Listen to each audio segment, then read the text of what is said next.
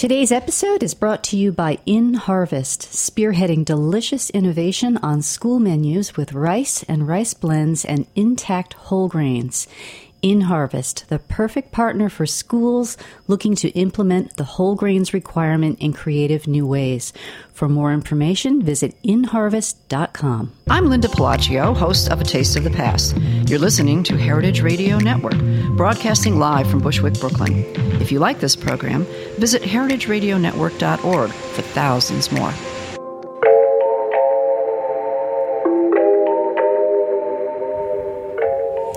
Good morning and welcome to Inside School Food on the Heritage Radio Network. I'm Laura Stanley back with another episode of news and shop talk for K through 12 nutrition professionals and other school food insiders.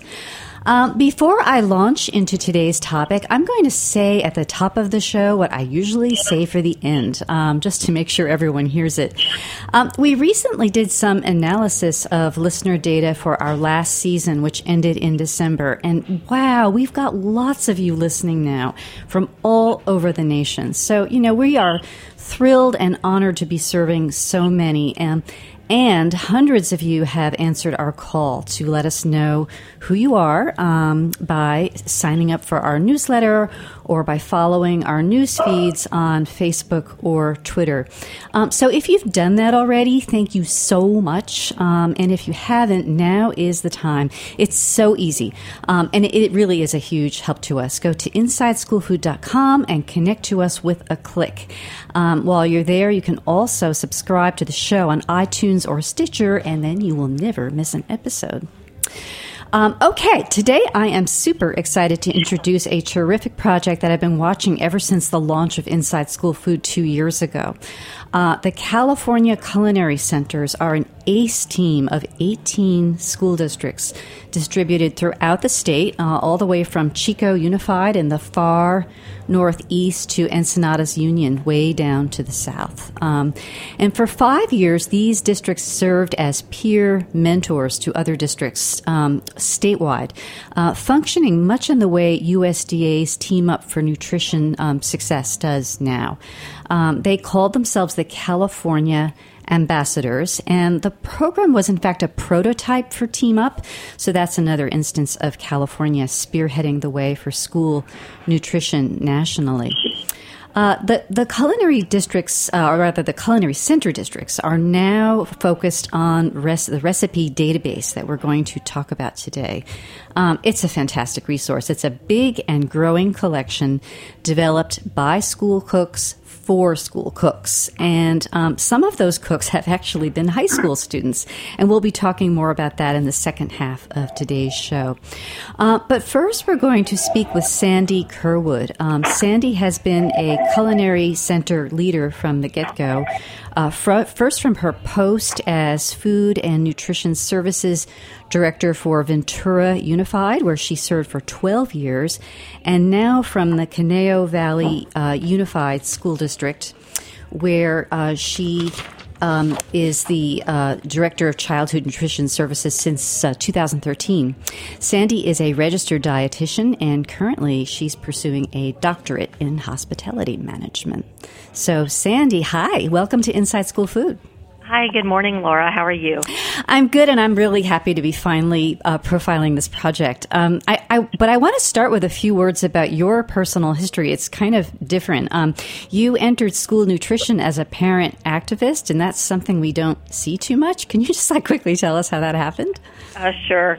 Um, as you mentioned, I was a registered dietitian, and I've um, been a food service director for, for many years um, prior to entering school.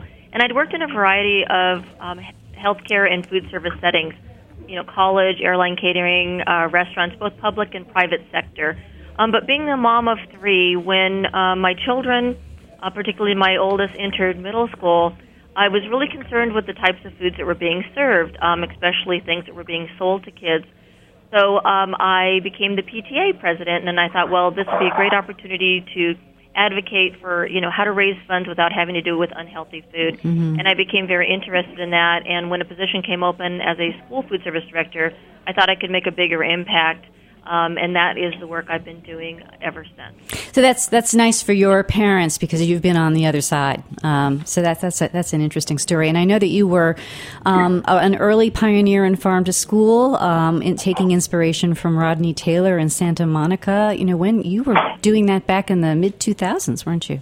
Yeah, we started um, when I went to Ventura Unified in two thousand and one. Um, I had also had a background um, I in uh, environmental issues, and I had worked in my community really on land use and interested in local seasonal fresh foods. So when I went to Ventura, um, I met a I met Rodney Taylor, and he had just started a, a couple years prior his farm to school work. And Ventura County is a very agricultural community, so we launched our farm to school program um, at Ventura Unified at that time, and we were about the fifth or sixth in the country mm-hmm. um, to have farm to school.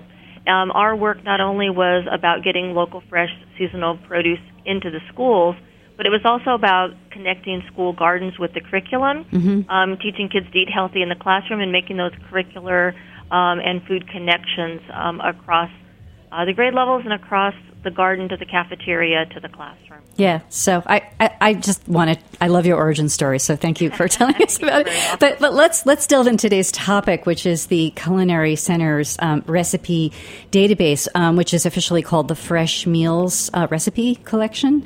Um, you know, it's it's online, it's available to all. You know, when you open it up, what do you see? Uh, when you open up, you have an option um, to look at either directly to the recipes by menu category you can look at what district developed the recipe, and also you can look at the tools that were used to um, actually uh, develop the recipes and the process that was used, and even follow that same process uh, for districts that want to maybe tweak recipes that they're using. So it's a very user-friendly um, website.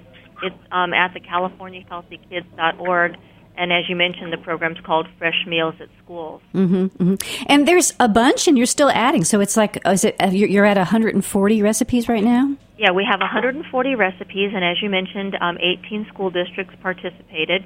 Um, and the school food service directors, along with their chefs and their staff, their students, um, and even I think some um, community members, really helped uh, develop the, the concepts and, and help um, make the recipes very user friendly and, and realistic. Mm-hmm. Well, so user friendly, realistic are one of the goals, but you, you have some other goals that I mean, all of the goals for this are, are, are really important. But one thing that really strikes me when I'm going through the collection is, first of all, how many dishes um, are not are so atypical for school food, and also how culturally diverse they are. Um, and yet they've been student tested. We know that they work with kids, or else they wouldn't be there. So, um, tell us, you know, what's on there that's that's new and exciting that that you know that works. Well, I think what's interesting, um, as you mentioned, the, the districts are from all over the state, but they're also from all different types of districts, both small, medium, and large districts, urban, suburban, and rural settings, um, different production capacities.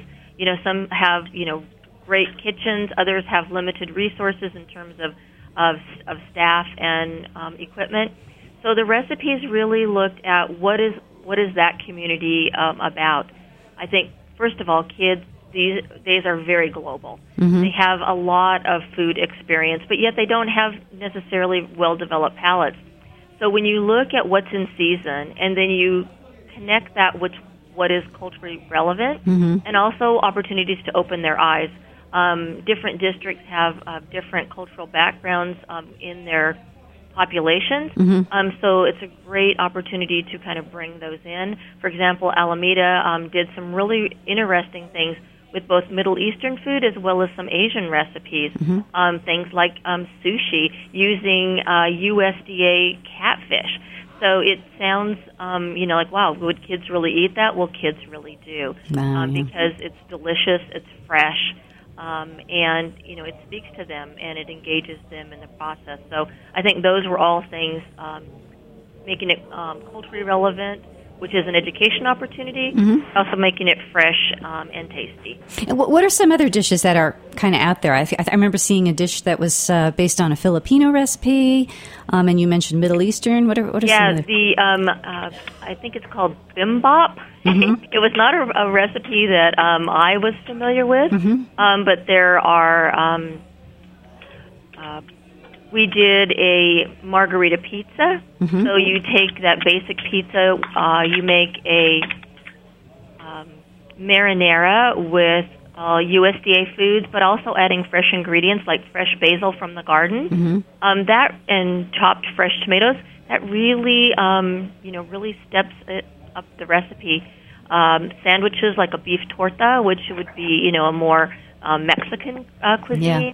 Caribbean turkey pita um, and also vegetarian um, alternatives so that um, kids do have um, some choices. Right, vegetarian is, is popular. When we when we talk to um, Vince later, we're going to hear about um, Meatless Monday in, in his district. I know that's popular throughout California. So you've got a whole um, category there. Um, can you, are there any like good veggie dishes you recommend in particular in the collection? Um, a lot of the salads are um, great complements of um, beans and grains, and those are great uh, protein complements, mm-hmm. uh, which really speaks to kid. Like um, chickpea, chickpea vegetable and brown rice salad. Mm-hmm. It's beautiful, it's colorful, and it's very tasty. Uh, we do a uh, vegetarian mock fried rice that has. Uh, you can either put, if you want to make it a meat dish, you could add chicken, or you could use tofu um, and uh, it has edamame and carrots and broccoli. And a lot of these dishes, you can change out the seasonal vegetables and um, keep it in season so that it's local, seasonal, and culturally relevant. Mm-hmm. It is a really nice way to um, enhance your farm to school program. Right. So it, it took a long time for you to coordinate the efforts of all these different people, and really there's dozens of cooks involved from the 18 districts. And um, so it was it was sort of a, a, project with a lot of moving parts. You told me um, that and I quote you here: "Recipe development is not the same as cooking." Can you, you know, un- unpack what that meant? You know. Yes. So, um, you know, anybody, well, I shouldn't say anybody, but most people can, you know, take a recipe and follow that. But to develop a recipe, especially one that is standardized, so that no matter who makes it, in what setting, you uh, yield the same results, mm-hmm. um, is very different. And so um, we spent a lot of time. So someone would come up with a recipe idea, they would test it but then they had to analyze it. So you would have to um, analyze it for nutrient content and contribution to the meal program mm-hmm. because the recipe is only as good as meeting the guidelines. Um, so then you have to go back and test it on the students, make sure that it's you know the flavor profile that appeals to them, and then you have to go back and do that again mm-hmm. so that it looks great, the re- the instructions make sense, that it meets the guidelines, um, and that it's kid approved. So that is a, a, a lengthy process to standardize, you know, 18 school districts with a variety of equipment and capacities, um, and make that so that any district um, could use that recipe uh, with the same results. And were you were you testing across recipes? So you know, Chico would you know develop one dis, uh, recipe, and a different district would, would would you know serve it to their kids. That that happened. Oh, so what? Yeah, what we did. Well, when we originally developed the recipes, each district kind of did their own testing, and but then we started saying, "Hey, that's a, that recipe looks really great. Can I test it?" Mm-hmm. And then we would take it and, and test it um, with our own students. And as the recipes developed over a few years, we integrated those recipes into um, our menu. For example, the um, um, green chili pork uh, chili verde burrito. Mm-hmm um, is become one of our kids' favorites across the state. So, uh, well, for in our district. Okay. Okay. Um, but I've seen other school districts, um, you know, do different recipes like the Rockin' Moroccan stew um, that Jen Gerard developed in Monterey. Yeah. Um, is a is a real fun one. Uh, so the kids the kids like the the fun names. Yeah. And some of the recipes like our our chicken curry in a hurry mm-hmm. um, also works well for catering because it's it's a little bit more um, upscale and um, and appeals to adults as well. I love those names, Curry in a Hurry, Rockin' Rockin'. Okay, that's good. Um, you know, Sandy, what's what's interesting here is that there really are a lot of parallels to the story of the, your the development of your recipes to another collection that we profiled um, in late 2014, which was coming out of Vermont, and it was the same thing. So many school cooks um, had to kind of come up with a consistent protocol um, that would work in a variety of settings, um, and then testing across different districts to make sure it wasn't just in one place that it would it would work out. They had to work on not just nutrient analysis and USDA uh, meal compliance, but HACCP protocol. You know, so there's just so many details that don't you know come up in a conventional cookbook, even even one that's for uh, for food service professionals that are not in public schools, right? Yeah, very true. Yeah, yeah. Um, so I know that you're getting a lot of calls from from people who are using these. They're not all necessarily coming from California. And what what are you hearing about them, and what kind of questions do they have when they contact you about the collection? Uh, yeah, it's interesting because I think one of the things that resonate um, across the country is recipes that are a little different, mm-hmm. um, that have been kid tested, and that have the um, Department of Education approval. Um, so not only are do they get the yes, you know, the peers have tried it, so there's a sense of trust, um, but also it has the credibility and support from the Department of Education, so that they know that they meet the guidelines, mm-hmm. and that just takes one um, or two or three or um, you know things off the plate of the director to have to, um, you know, you can be innovative um, on the shoulders of someone else, and you don't have to start everything from scratch. So I think that has been one of the um, the benefits of, of the project, and also the way I think why one reason why people call is if they have a different type of production system. For example, Centralia and Conejo, we have a um, central kitchen, and Riverside has a central kitchen, but Riverside, you know, serves 30,000 kids, mm-hmm. um, and where Centralia is about five, and we're about 15. So different size districts and different production styles and different staff training. Sometimes directors have questions about that. Yeah. How did you bring your staff up to speed? You know, how did you source some of these ingredients? Um, how did you um, do this when you know you're going to pack, chill, and retherm? So, you know, different production styles lend themselves to different techniques and sometimes people just like to discuss that. Well, it's so neat you're there to take those calls, and now now you're going to get more calls because we're telling telling the world that you're there. So I, I hope that's okay. That's uh, great. We're all in this together. That's that's why I love school food. Well, Sandy, thank you so much for sharing the inside story. This is really an important new resource, um, and there is a link on today's show page. Um, but for folks hearing this um, off of iTunes or Stitcher, uh, remember that the URL is uh, fresh meat freshmeals.org. And from that page, you can select fresh meals recipes, which is at the bottom of the menu to the left. Uh, this is Inside School Food. We have been speaking with Sandy Curwood, who is Director of Childhood Nutrition Services for the Conejo Valley Unified School District in Thousand Oaks, California. Um, after station break, we visit with Natomas Unified School District, where high school students help develop dishes for the uh, Fresh Meals database. So stay with us.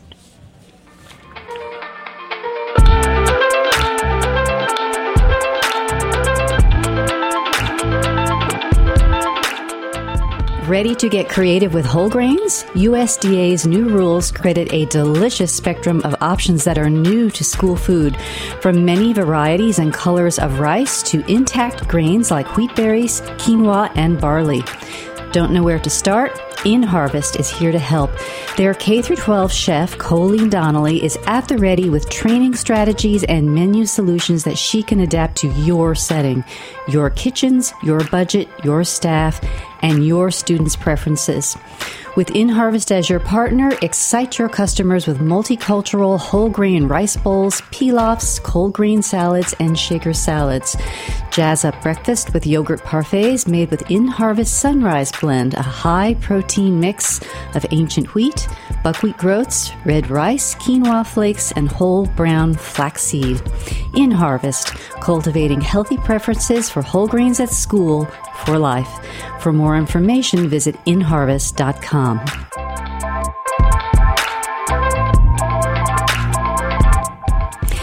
Welcome back. On today's Inside School Food, the story behind a fabulous and free online recipe database for school meals created by school cooks for school cooks.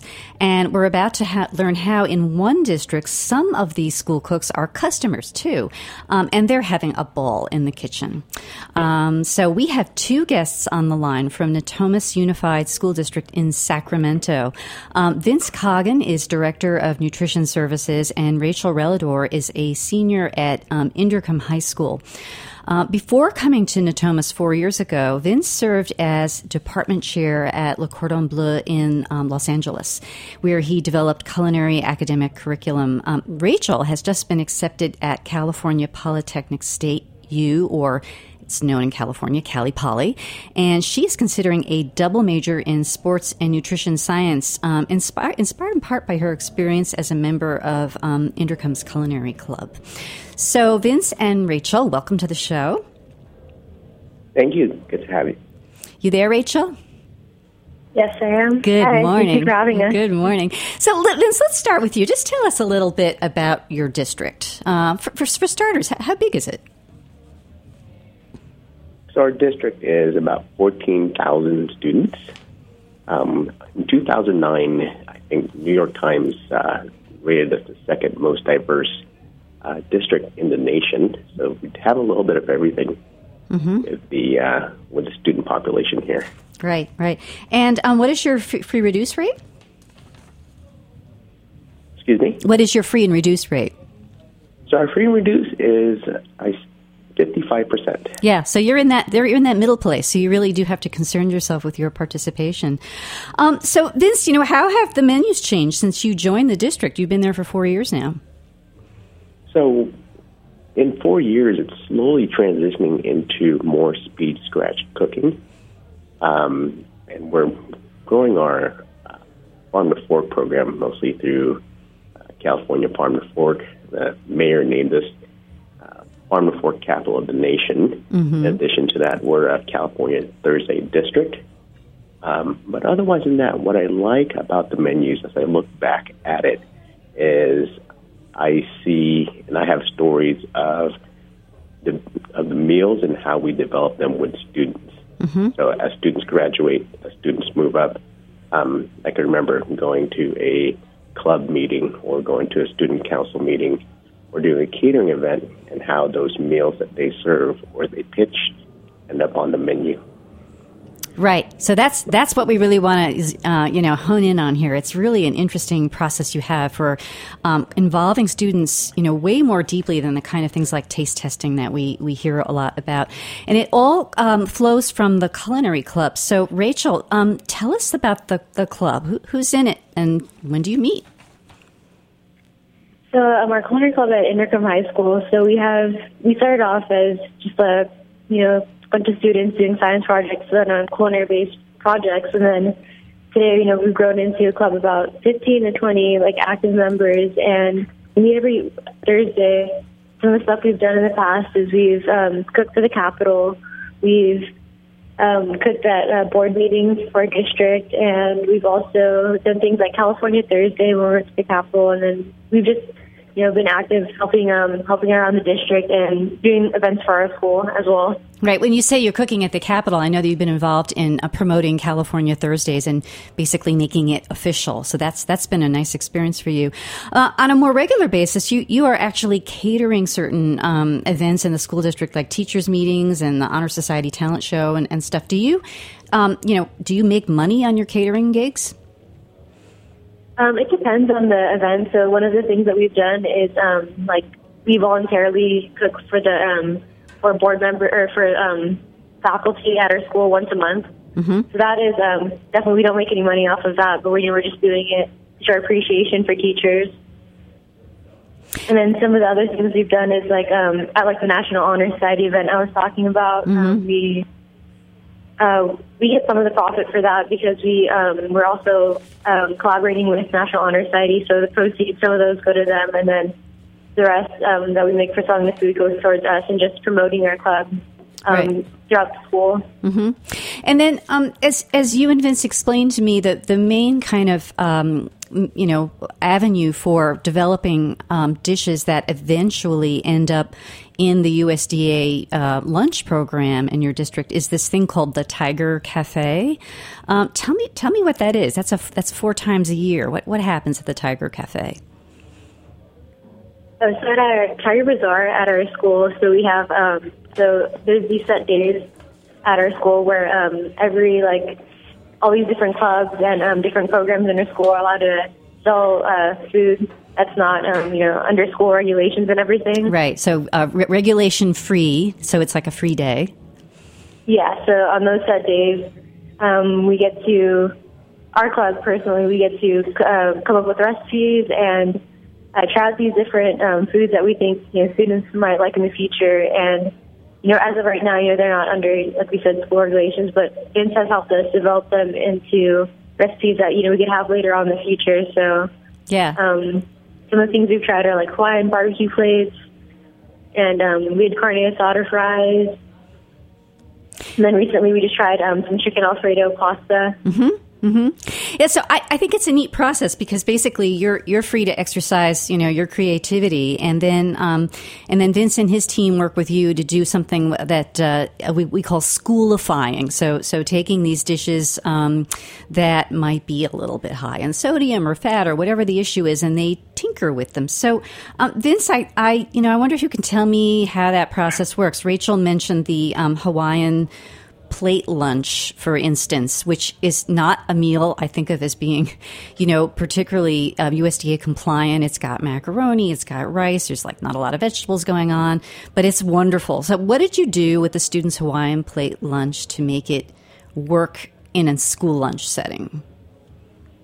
So, I, we took that dish and I like it because that dish sold out. So, it lets me know as someone who's playing the menu, student students love um, that dish profile. Mm-hmm. So we schoolify it, as you say, and doing things like uh, trying to source a, a USDA commodity meat or a local meat. Mm-hmm. Uh, they served it with um, white um, white rice, which we'll serve with local brown rice. Mm-hmm. That's a little bit sticky.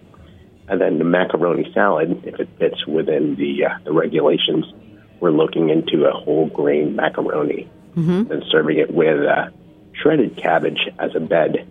So not only am I taking their um, dish that they pitched and that they sold, they like, but definitely trying to fit it within regulations, packaging, cost, etc. Yeah, it's pretty creative, and and it's the first time I've ever heard of a Hawaiian plate lunch on um, on the menu in schools. That's kind of cool. yeah, yeah, yeah. And then you mentioned some other dishes that are really popular that that started with your students: the barbecue chicken slugger with rice, and for that one you're using um, the local Mary's chicken grown without antibiotics. Can you tell me how that dish kind of came to, came to be?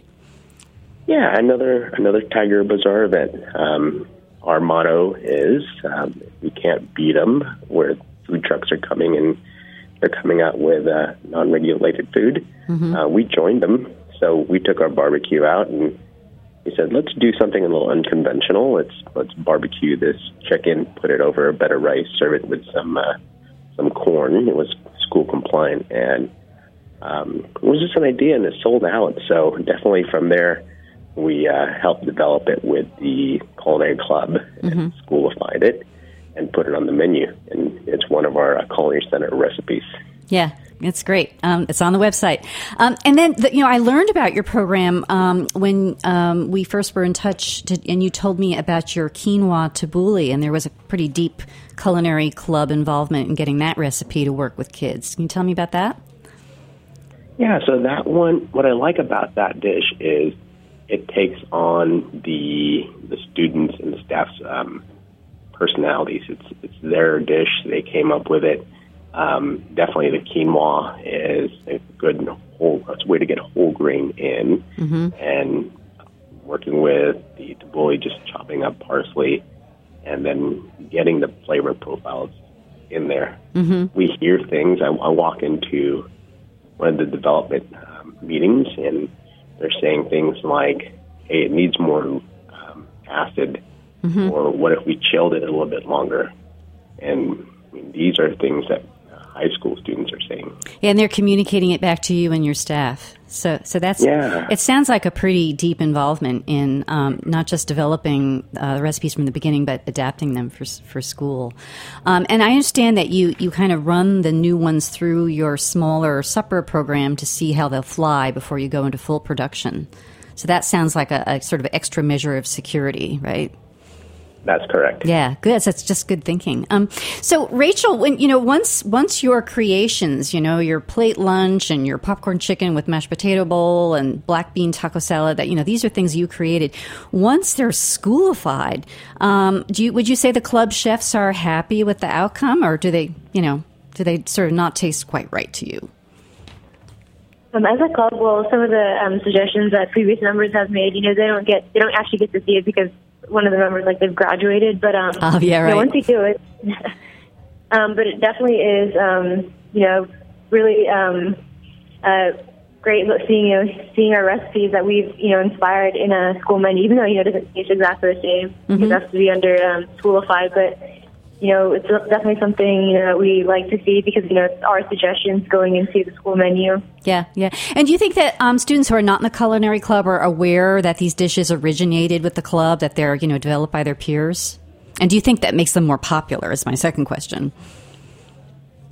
Yeah, I think it does definitely to see something, um, and we could definitely promote the these meals. You know, saying that we as culinary club have inspired them. So and they're usually something that um, that we've tried out during like Tiger Bazaars, where you know they're really popular. So seeing these dishes definitely makes them um, a lot more um, palatable for the students and something that we um, that we definitely enjoy.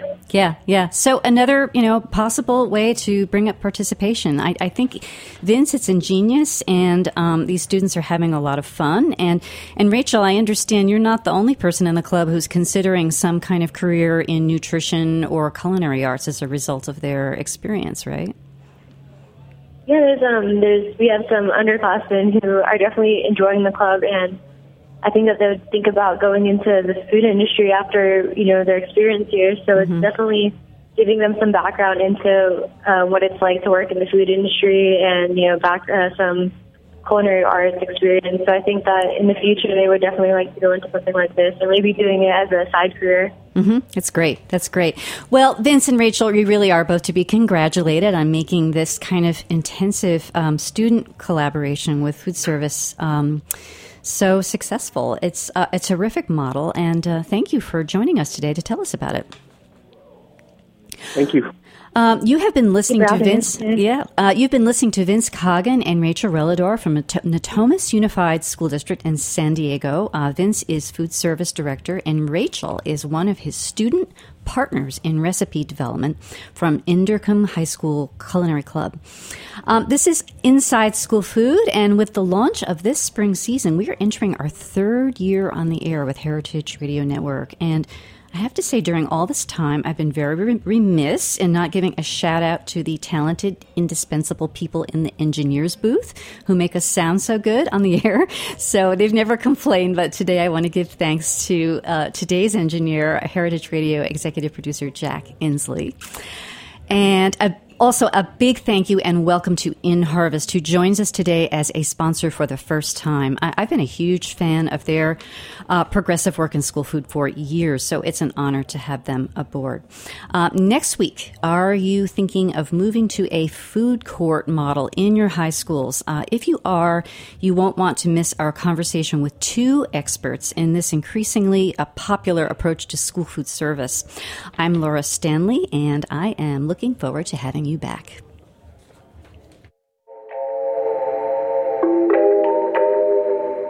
Thanks for listening to this program on heritageradionetwork.org. You can find all of our archived programs on our website or as podcasts in the iTunes Store by searching Heritage Radio Network. You can like us on Facebook and follow us on Twitter at heritage underscore radio. You can email us questions at any time at info at heritageradionetwork.org. Heritage Radio Network is a nonprofit organization. To donate and become a member, visit our website today. Thanks for listening.